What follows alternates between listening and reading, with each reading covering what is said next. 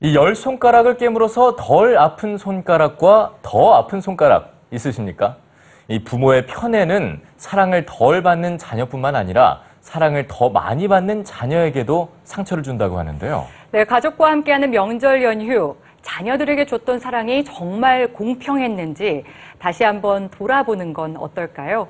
편애가 남기는 상처, 뉴스지에서 만나보시죠.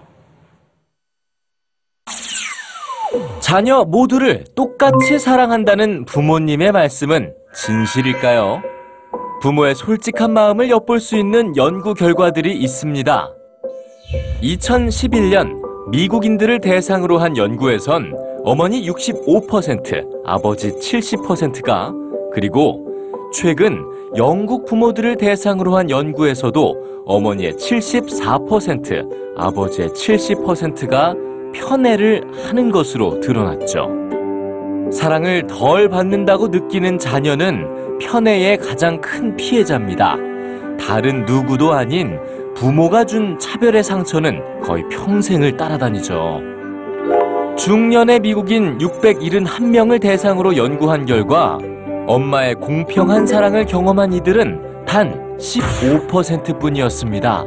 즉, 나머지 85%는 치우친 사랑을 경험하며 성장한 거죠.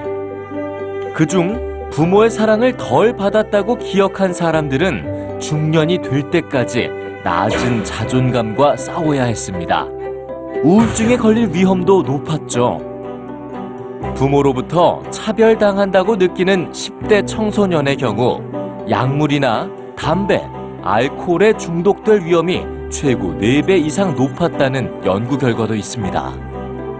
전문가들은 부모의 편애가 가족 구성원 모두에게 해를 끼친다고 경고합니다.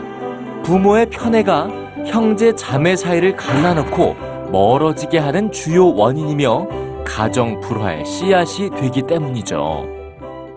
자녀들이 부모에게 원하는 건 공평한 사랑과 공정한 대우일 텐데요.